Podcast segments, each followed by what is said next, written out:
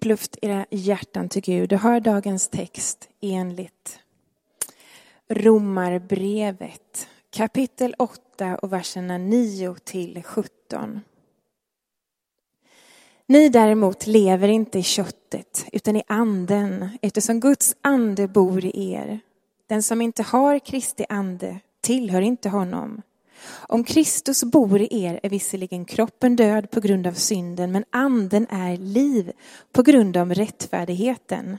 Och om anden från honom som uppväckte Jesus från de döda bor i er, då ska han som uppväckte Kristus från de döda också göra era dödliga kroppar levande genom sin ande som bor i er.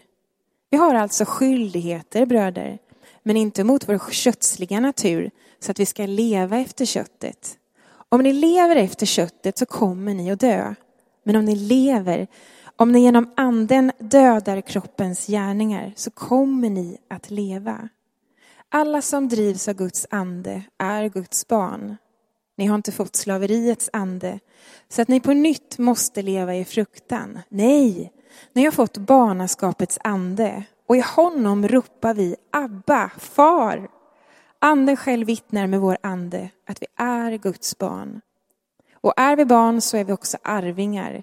Guds arvingar, Kristi medarvingar. Lika visst som vi lider med honom för att också förhärligas med honom. Det var Guds ord till oss idag. Vi tackar dig. Varsågoda och sitt. Tack. Tack för det. Det är ju fantastiskt att få fira gudstjänst i, de här, eh, i den här vackra lokalen. Och eh, nu sitter vi ju på den här lilla delen så här. Ehm, och eh, vi ser fram emot att få se fler och fler komma och få ta del av våra fantastiska gudstjänster. Och eh, läsningen av den här texten, den kan man ju bli helt sådär, det, det är så mycket content, det är så mycket kött, det är så mycket mat i den här texten. Paulus som har skrivit Romarbrevet, romabrevet, aposteln Paulus, han är fylld av så mycket både kunskap men också han är så, han är så ivrig att, att dela med sig. Och eh, vi är inne i serien Missio Dei. Vi var och eh, vi hade årsmöte här innan, eller tidigare idag. Och då hade IOGT NTO, då hade vi hyrt en lokal där och då skrev de Missio Deli. Så vi, jag vet inte, det är svårt det där. Eh, vi, en mat, vi gillar mat, kött brott eh, och, och ja, eh, man kan inte prata för mycket om sånt. Men, men just Missio Dei, vi tänker inte att det är just Missio Deli just idag. Utan Missio Dei, det betyder helt enkelt Guds mission. Så Dei på latin är Gud och Missio är ordet vi får mission ifrån. Eller man skulle kunna översätta det med Guds sändande. Men man får ju faktiskt ha lite roligt åt de här bitarna tycker jag. Ehm, och idag kommer jag prata om vad gör vi när vi nu har fått den helige ande? När Gud säger till oss att jag har inte lämnat er ensamma, utan jag är med er. Som vi fick höra Pelle predika om förra söndagen. Jag har inte lämnat er ensamma, utan jag har kommit för att vara med er. Så det har jag tänkt att predika om idag. 1952 så föddes en man, vi ska se om jag, kanske Linda får hjälpa mig, jag vet ju vad han är sådär och han är ganska känd, framgångsrik, fransk journalist, författare och inte minst känd som chefredaktör för det svenska, franska, inte svenska, franska modemagasinet L. Jean-Dominique Bauby, ja, något sånt. Ja, ja. Så, så um, kasta inga ruttna tomater för att jag säger fel, men vi kallar honom för Bauby. Känns okej? Okay? Skönt. Ni nickar. Jag fortsätter. Bauby, han var som sagt framgångsrik. Levde i fläden, det som många har strävat efter. Och han blev slutligen då chefsredaktör för ett av de mest förnäma modemagasinen, i alla fall om man får tro L själva, så, så eh, är han chefsredaktör där och han har citat, han har allt. Men den 8 december 1995, han är bara 43 år gammal, mitt i livet. För 43 är ju inte gammalt, come on somebody. Jag är där om några år, jag är inte där än. 43 år gammal drabbas Bowerby av en stroke som resulterar i ett så kallat locked in syndrome. Han vaknar upp, han ligger i koma i 20 dagar. Han vaknar upp efter de här 20 dagarna och blir varse att hela hans kropp är helt paralyserad. Varenda del utom hans vänstra ögonlock. Det är, det, enda, det är den enda delen på hela kroppen han kan ja, styra över själv. Totalt innesluten i sin kropp. Till, till synes då inget liv, inget hopp. Han kunde inte röra sig, han kan inte mata sig själv, han kan inte äta, han kan inte klä sig. Han kan inte ens göra sig förstådd. Kan det då tänkas att det var fullständigt meningslöst att leva? Och på ett sätt kan man väl säga att Hammarby gick från att ha allt till att ha ingenting. Så fort. Men någonting i den här mannen hade inte gett upp.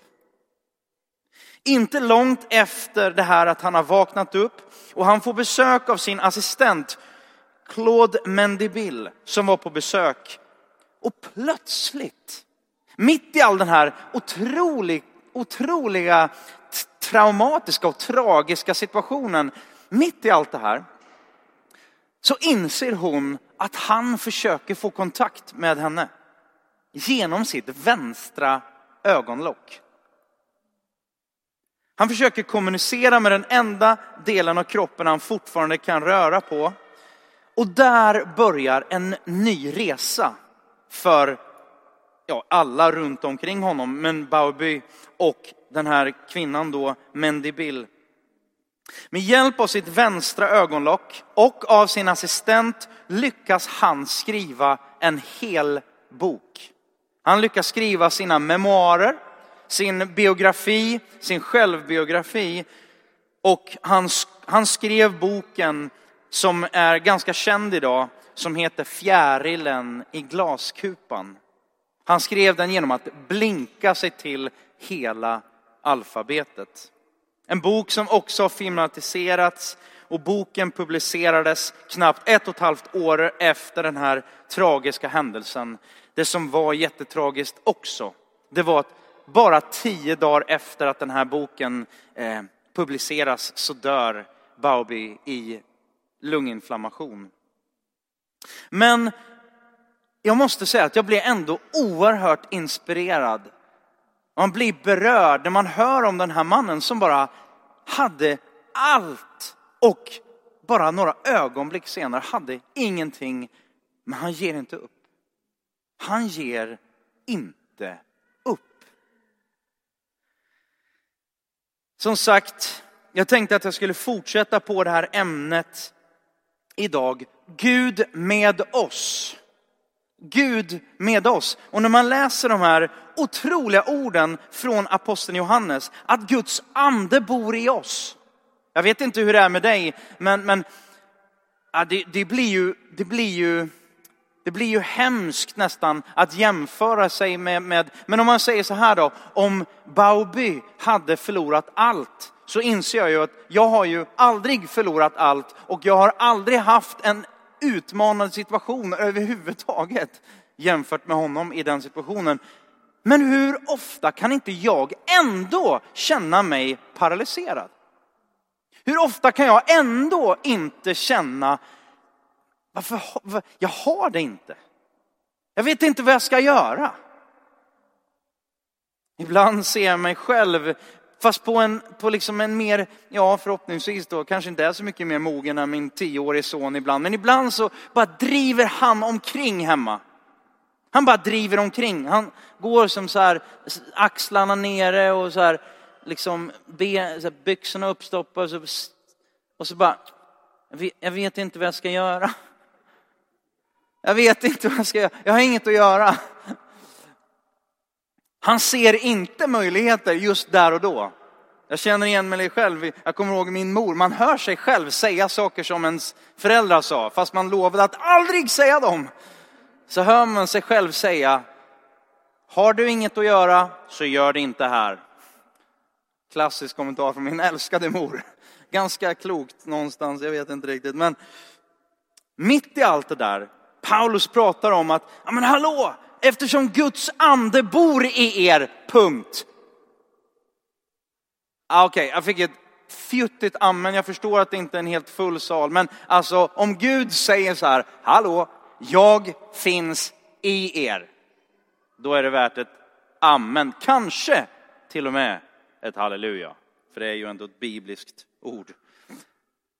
Alltså Gud bor i oss. Vi pratar om det de två första söndagarna här, att Gud Fadern sände sin son för att han inte kunde annat än att bara älska, älska, älska sin skapelse, älska dig och till och med älska mig. Så Gud Fadern sände sonen och sen fick vi höra förra veckan, Gud Fadern, sonen sänder anden. Och till och med de här magiska orden, de är inte magiska såklart, de är ju mäktiga. Där Jesus säger, hallå, det är bättre för mig, eller för er menar jag, det är bättre för er, säger Jesus, att jag lämnar jorden och går upp till min far. Och så ska jag sända, ska han sända den heliga ande till er för att vara med er och hjälpa er. Vi pratade om det senast igår. Hade det inte varit kick-ass om Jesus hade varit lite längre på jorden? Så här, han hade tre och ett halvt år i tjänst. Tänk om han hade haft 30 år. Kunde han inte liksom varit här lite längre? Men han sa ju, det är bättre för er.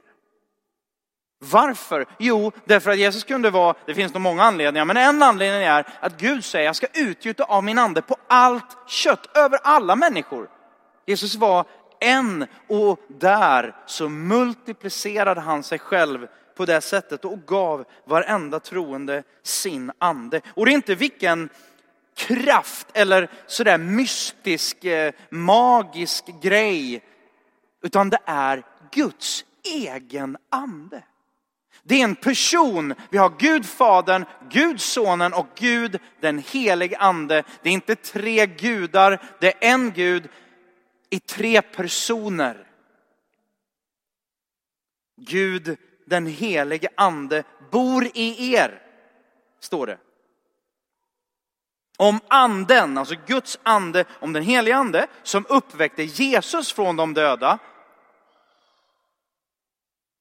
om han bor i er, säger Paulus, och han säger ju inte det för att det är en fråga, utan han, han är lite retorisk.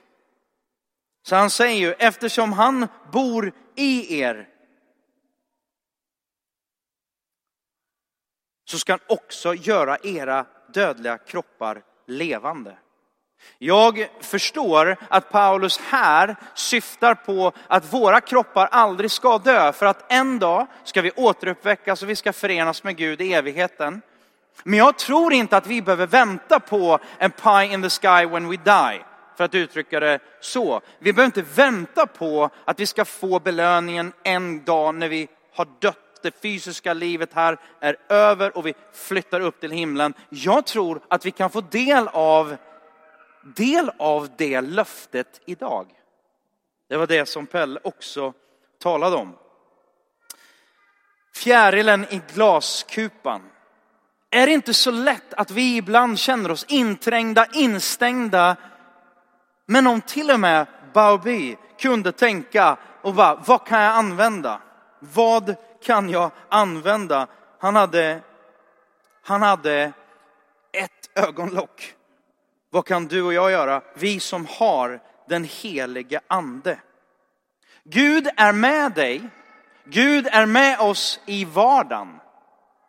Och här som Linus pratar om, det är klart att Gud är med på en arbetsintervju. Det är klart att Gud är med såväl på söndag i kyrkan såväl som på måndag när någon byter blöjor på en nyfödd liten Bill. Eller när man står där och, och man kanske har blivit sjuk, man kanske fått dåliga nyheter. Gud är med. Eh, Gud sänder sin ande till oss. Han som uppväckte Kristus från de döda. Och så står det så här, han ska också göra döda kroppar, kroppar levande genom sin ande som bor i er. Vi har alltså skyldigheter. Och här, jag hade inte tänkt säga, men det är ändå omöjligt att inte tänka på Spindelmannen.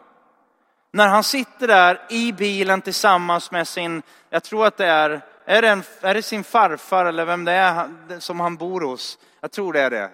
Simon är kund, han, han, han vet, då är det så. Bra. Det är, sin, det är hans farfar han sitter med.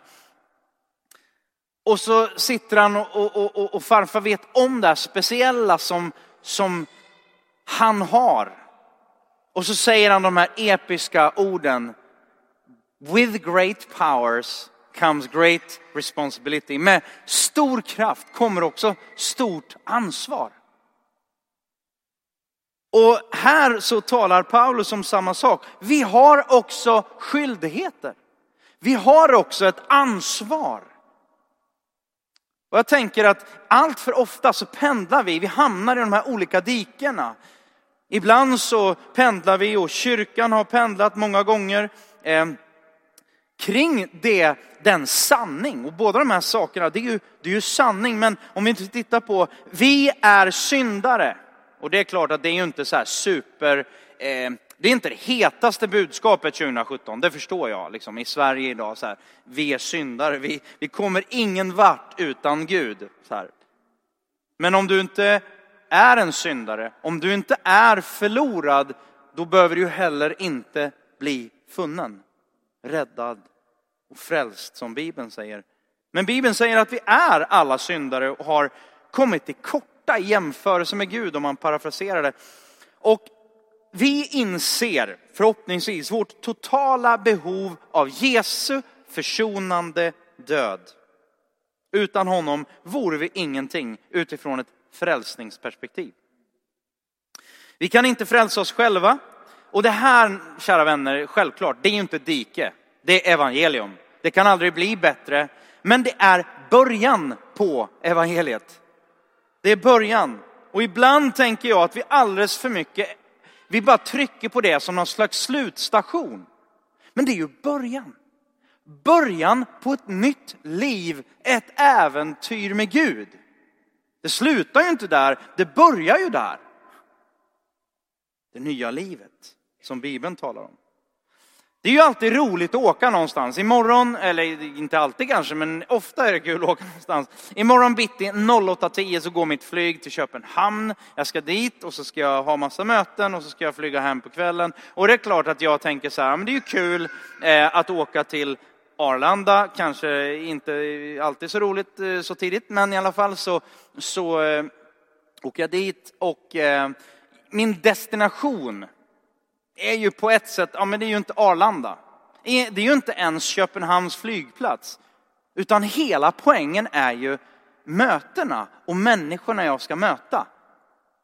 Och precis på samma sätt, eller inte riktigt precis på samma sätt, men i linje med det så är ju inte, alltså destinationen, frälsningen, början, alltså när Gud gör ett förvandlande verk i dig och mig, det är ju inte slutstationen, utan det finns ju en poäng med det. Fanns det inte en poäng med det i det här livet, förlåt att jag pratar så högt, men eh, man blir glad liksom. man tänker på det. Ehm, alltså, om Gud gör ett förvandlingsverk i dig och mig, så handlar det om att det är där för att det ska ge någonting. Om det bara hade varit för att vi ska, men vi ska bara handla om en, en relation med Gud, och, och, då kunde han ju liksom zappas direkt. Så bara, nu är han frälst, zapp! Och så bara far man, lämnar det här jordelivet och spenderar en underbar evighet tillsammans med Gud. Men uppenbarligen så gör han inte så. Utan det finns någonting annat. Och vi tänker, ja men här talar Paulus om ett ansvar för dig och mig. Ett ansvar att förvalta, Jesus pratar om att förvalta pund. Ja, men vi ser det genom hela skriften egentligen och, och hela nya testamentet, att ta vara på det som vi har fått. Det finns ett ansvar med stor kraft, med stora privilegier så kommer ett stort ansvar.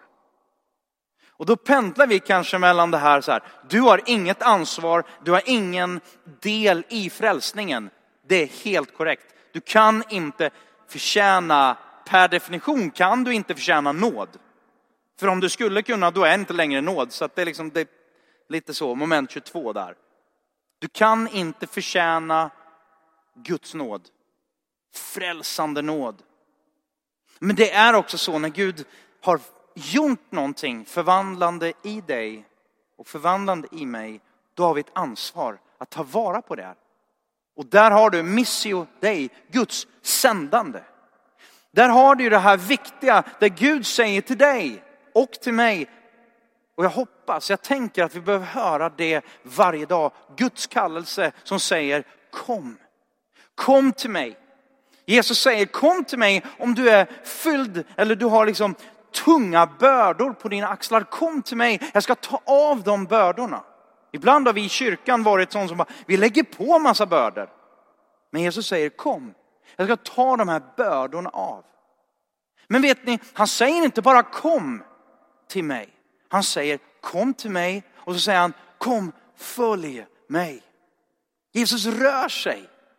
För vet du vad, han är intresserad av dig, men han är inte bara intresserad av dig, utan han är intresserad av en massa människor, av alla människor, ty han älskade hela världen.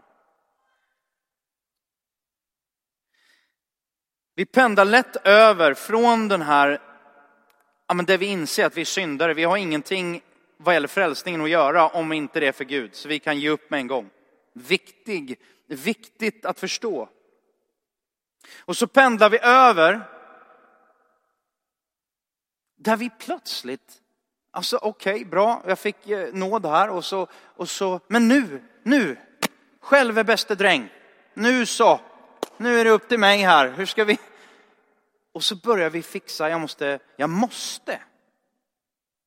Jag brukar säga så här, och det, det är sån kraft i det, att Jesus börjar aldrig med måste. Han börjar alltid med vill. Han säger i Lukas 9.23, 9.24, för den som vill ta upp sitt kors och följa med, han måste ta upp sitt kors. Du måste inte ta upp korset, men om du vill, då måste du. Det är så lätt för oss att hamna i fokuset på, ja men där, fokus på vad, vad du och jag kan göra för Gud istället för vad Gud redan har gjort för oss. Men om vi bara pratar om det Gud redan har gjort för oss och aldrig gör någonting själva, då, då hamnar vi i ett annat dike. Vi behöver som bekant hålla inte det ena eller det andra levande, utan både och. För Gud vill inte bara att det ska vara en slutdestination, bra jag fick nåden och så slutar det där. Utan gör någonting. Det står till och med så här konstiga saker som att nåden fostrar oss. Nåden fostrar dig och mig. Jag tänker inte att man behöver balansera 50-50 utan man behöver ha 100% av nåd. Och 100% lutning mot Gud, använd mig. Gör vad du vill med mig. Vi är kallade att vara Jesu levande efterföljare. Och vi är kallade att göra skillnad tillsammans med honom. Jag hoppas att fler ska få ta del av evangeliet på grund av en ny gudstjänst här i centrala Stockholm. Det är min dröm. Dallas Willard, en teolog och lärare som har skrivit en massa böcker och är väldigt, väldigt duktig. Eh, och väldigt duktig på att uttrycka sig också. Han skriver så här, Grace is not opposed to effort. Alltså nåd är inte, står inte i motsats till eh, vad ska man säga, effort, alltså engagemang, nej vad säger man, alltså ansträngning, tack. Ansträngning, det är emot förtjäna, att förtjäna nåd. Nåd är inte emot ansträngning, men nåden är emot att försöka förtjäna det. Ditt liv, det du fått, det vill Gud använda. Och jag tänker att du och jag kanske känner oss lite sådär som, alltså det är ju en hemsk bild för att vi, vi är ju inte där. Men Baobi, han låg där och bara, vad ska, vad ska jag göra? Locked in syndrome. Jag tror att alldeles för många kristna har ett locked in syndrome. Bildligt talat, jag vill inte göra våld på den. Är ni med mig? Jag bara tänker att för många av oss, vi är så locked in. Det Linus talade om nyss, när han på ett bananskal liksom blev inbjuden. Ja, det var en, en, en jobbintervju och plötsligt fick han sitta där och dela med sig av sin tro. Och det ena ledde till det tredje. Där har du ett uttryck för när man inte är locked in, utan det bara händer. Det märkliga är ju att det bara händer när vi ibland förväntar oss det som minst. Vad har du fått? Vad tror du att Gud vill använda i ditt liv? Reflektera lite grann. Vad är det Gud vill använda i ditt liv? Vad kan Gud använda? Jag vet inte, du kanske har locked in syndrome. Det fanns en man, det finns många, både män och kvinnor i Bibeln som hade locked in syndrome. Mose hade locked in syndrome. Efter 80 år, han är ganska gammal vid det här tillfället, han är ute och vallar sin, sin eh, där, han var herde, vallar djuren där och så möter han Gud i en brinnande buske. Vi kan läsa om det i andra Mosebok kapitel 4. Han känner sig liten, han känner sig eh, inte direkt kallad av Gud kan man säga. Han fokuserar bara på, i argumentationen och i samtalet med Gud, fokuserar han bara på vad han inte har. Jag har inte talets gåva. Jag har inte kraft, jag vet inte vad jag ska göra, jag är orolig för att de inte ska lyssna, jag har inte auktoritet och, och så vidare och så vidare. Och vid ett tillfälle strax innan Gud blir lite sur på honom och bara, nu får du skärpa till dig. Gud kan också säga så, precis som en förälder ibland säger, kom igen nu, nu får du skärpa dig. Så säger Gud, strax innan det så säger han så här, okej okay, Mose. Jag ska visa vem jag är, för nu är det ju inte bara du, utan nu ska du och jag samarbeta. Vad har du i din hand? säger Gud. Och då står Mose där och ser rätt fånig ut förmodligen. Jag bara tänker mig det. Jag brukar liksom... Ja, och så står han där och vad håller han i sin hand? En bit trä. Det är inte liksom, det är inte en sån här äh, ljussabel från äh, Stjärnornas krig eller något annat häftigt liksom. Inte ens den här magic wand som, som äh, vad säger man, trollkarlsspöt som, som Harry Potter har, utan det är bara, det är en bit trä. Och så säger Gud, nu ska jag visa dig vad jag kan göra med den här träbiten. Och så kastar han den, den blir en orm. Och, och så genom Mose, Mose ledarskap, den där, den där pinnen betyder ju egentligen ingenting. Men med den där pinnen, med det där trädet, så delar Mose Röda havet och räddar Israels folk med en liten bit trä. Tänk vad Gud kan göra. Vi pratar om Guds Guds ekonomi ibland. Och det är så här, Gud kan omvandla det absolut minsta till det absolut största när han vill, hur han vill. Frågan är bara, vad fokuserar du och jag på? Vad har du i din hand? Vad har du i din hand? Med din träbit i din hand, inte bara i hans hand utan i din hand, så kan Gud utföra mirakler. Det är, inte, det är ju inte ett, ett blött täcke, ett ok, ett stålok som inte passar. Utan det är Gud som säger kom. Låt oss gå på äventyr tillsammans. Andra Korintierbrevet är också aposteln Paulus som talar om det här. Eh, kapitel 12, vers 9 och 10. Han undrar, han fått en, det står att det, han har fått en, en, en demon som är emot honom, som ger honom problem och han ber till Gud, ta bort den här. Ta bort det här som, som skaver, ta bort det här som gör ont. Och så får han till svar och så säger han, Gud svarade mig, eller han svarade mig, min nåd är nog för dig. För min kraft fullkomnas i svaghet. Och så fortsätter han och säger de här, för mig i alla fall, extremt jobbiga orden. Därför vill jag hellre berömma mig av min svaghet för att Kristi kraft ska vila över mig. Jag vet inte hur det är för dig, men jag vill inte vara svag. Jag vill ju vara stark. Jag vill ju vara liksom the man. Jag vill ju fixa skivan. Jag vill ju stå där och bara, han är ju bra. Det går bra nu. Eller? Jag är säkert ensam om det, jag förstår det. Och så skriver han, därför gläder jag mig över min svaghet. Är det många som brukar glädja sig åt sin svaghet? Bara yes, idag är jag svag igen. Bra, underbart, fantastiskt. Misshandel, underbart. Eh, det är ju fruktansvärt, måste man ju säga. Han, han var verkligen med om, om en massa hemskheter. Blev stenad och det var en massa elände som man inte orkar eh, liksom ens, ens fundera på. För man ligger inte riktigt där. Men förföljelse, nöd, och så tar han upp det här ordet ångest. Det är ju känslomässigt. Det är ju mentalt, själsligt. Det var inte bara yttre åverkan, för han var ju min sann, han var ju liksom, det var ju apost, aposteln Paulus, han var ju en übermensch. Ångest, inre konflikt.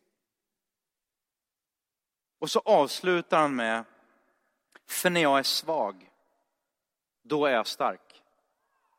Ja, jag erkänner, jag, har, jag fattar, jag fattar inte Guds ekonomi. Jag har predikat det i snart 20 år och så vidare, men jag fattar fortfarande inte. Jag låtsas som jag gör det ibland, men jag, jag gör faktiskt inte det. det. Alltså inte i verkligheten. Jag tror jag kan förklara det lite teoretiskt, men att verkligen leva det, det är svårt. Det är en kamp varenda dag. Sakarja 4 och 10, de klassiska orden för den som har läst gamla testamentet. Vem föraktar den ringa begynnelsens dag? Vem föraktar den lilla början? Det är många gånger jag har föraktat det. Det är nog många andra som har föraktat det också. Jag kan räkna upp många gudsmän och gudskvinnor genom skriften som kanske du och jag inte skulle ha valt för att liksom ta Guds rike framåt. Jag tänker på Rahab, en prostituerad som var liksom lägst ner i samhällsskiktet. Men som Gud använder för att befria Israels folk och rädda Israels folk. Och hon blir gammel, gammel farmor till kung David. Det är kaxigt. Eller den lilla, lilla unga tjejen där den helige ande, först kommer ängeln och så den helige ande kommer över den. Ängeln säger till henne så bara, ja, nu du högt benådade, nu ska du få föda Gud själv. Så här, Maria, en liten tjej. Jag vet inte riktigt om det, om, om det hade varit del av min plan. Bara nu, nu, frälsningsplanen här, nu ska ni få höra. Tänk dig Gud berättar för änglarna så här. Jag vet inte om de gjorde något vågen eller så, utan det var nog mer så här, är du verkligen säker? Eller när Jesus sa, nu, hela frälsningsbudskapet, de, jag ska lämna det i händerna på, inte tolv för att en, han försvann och hängde sig själv, jättetragiskt. Elva kvar, så här, inte top of the line folk, välutbildade människor, utan här lämnar jag världens viktigaste budskap i händerna på elva rövare. Okunniga, ganska sådär. Men det gjorde han. Och jag tänker fortfarande, hur kommer det sig att Gud anförtror så mycket till dig och mig? Och där har du, i gemenskapen med Jesus, i gemenskapen med Gud, så har du ett stort ansvar. Men det fina är att den där käppen i handen. Jag kan riktigt se det framför mig. Om Mose hade gått där dag ut och dag in så hade det blivit, du vet en sån här har ni varit och fjällvandrat någon gång och så har man plockat upp en, en, en bit trä och kanske bara haft den i vecka. Tänk om Mose hade haft sin käpp i många, många, många, många år. Och den hade börjat forma sig efter handen. Det som Gud, Gud vill an, använda, det är det som, ja men det är klart att han kommer utmana dig så att du inte alltid är i din komfortzon. Det var ju uppenbarligen inte Mose, men mitt i den här icke-komfortzonen så hade han någonting som passade. Han visste, han hade alltid, det var enkelt, det, det var, den var där. Den här staven. Vad har du i din hand? Vi pratar om att vi vill vara bibelbaserade, att vi vill tränga ner i skriften och jag önskar att, att Missio Dei-kyrkan, vår församling, skulle vara en, en bibelälskande församling. Där, där ordet blir levande. Men inte bara levande i våra sinnen, utan levande i oss. Jesus själv sa ju, Missio Dei, den sändande guden. Han sände sin son och det står i Johannes evangelium att ordet blev kött och blod. Ordet blev människa. Bibeln, hela budskapet, evangelium personifierades i Jesus. Och hur märkligt det än kan tänkas och du kan känna just nu, så var poängen att Gud säger, mitt evangelium ska få förkroppslas i dig. Och då sitter du där och bara, locked in syndrome. Okej. Okay. Det finns nåd. Och det finns inte bara nåd, utan det finns kraft i den helige ande. Att inte längre ha ett locked in syndrom och be om ursäkt för att man är den man är och har fått det man har fått, har de gåvorna man har och lever det liv man lever. Bibeln pratar om liksom ett, ja men där vi kallar det för inkarnation. Där Gud kommer in blir människa. Han är en missionär. Han säger till oss, gå! Gå! Men inte själva, för jag ska vara med er. Låt oss stå upp tillsammans. Lovsångsteamet kan komma fram. Jesus han blev del av världen. Vi pratar om att han flyttade in i kvarteret där vi bor. Du bor också i något kvarter. Du jobbar också i något kvarter. Du befinner dig i något kvarter. Låt oss flytta in i kvarteret där andra bor. Det fina var att Jesus förlorade inte sin identitet som Gud. Han var inte 50% Gud och 50% människa. Han var 100% Gud och 100% människa du kan vara 100% medmänniska och 100% en Jesu lärjunge. Du behöver inte välja. Du behöver inte vattna ur evangelium bara för att det ska liksom, nej men det, jag vet inte hur jag ska, nej men vi, vi, vi, vi vattnar ur, vi, vi hittar på, vi, vi syr ihop en eget evangelium. Inte bort ifrån, men mitt i utan att vara del av. Eller utan att vara av menar jag. Vara del av men inte av. Ja. Ty så älskade Gud världen. Ty så är du och jag kallade att älska världen. Vad har du i din hand? Vad har du i din hand? Vilket är ditt ögonlock? Låt oss be. Himmelske far. Himmelske far. Tack Jesus. Tack Jesus för att du hjälper oss att bryta oss ur vårt ibland då locked in syndrome. Hjälp oss att bryta oss fria. Hjälp oss att, att eh, se den där trästaven. Se möjligheter. Gud, att inte hela tiden argumentera med dig och fokusera på allt vi inte kan. Allt vi inte har lust med eller allt vi inte känner oss bekväma i. Och så ber Gud att du skulle öppna våra ögon. Herre, öppna våra ögon så vi kan se. Se vem du är. Se vad du gör. Och se de möjligheter och de drömmar som du bär på. Herre, jag ber att du skulle ge oss en vision, Herre. Var en här inte här inne, inte bara några få, inte bara någon enstaka, utan var och en av oss, Herre, att vi skulle få en vision för vad du vill göra i det här landet, i den här staden, med var och en av oss. Hjälp oss att se resan. Hjälp oss att se möjligheterna, inte bara omöjligheterna.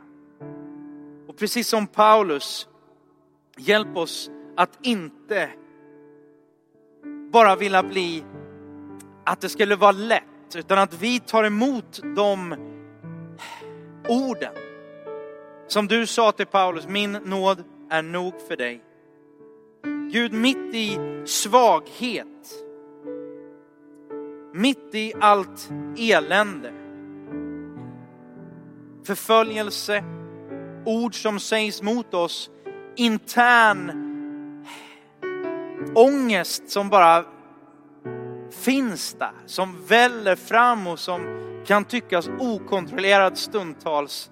Himmelske far, hjälp oss att inte vara rädd för allt det där. Hjälp oss att hantera, att tro på dig Jesus, inte sky undan, inte bara vilja ducka och dölja allting och, och sminka grisen liksom.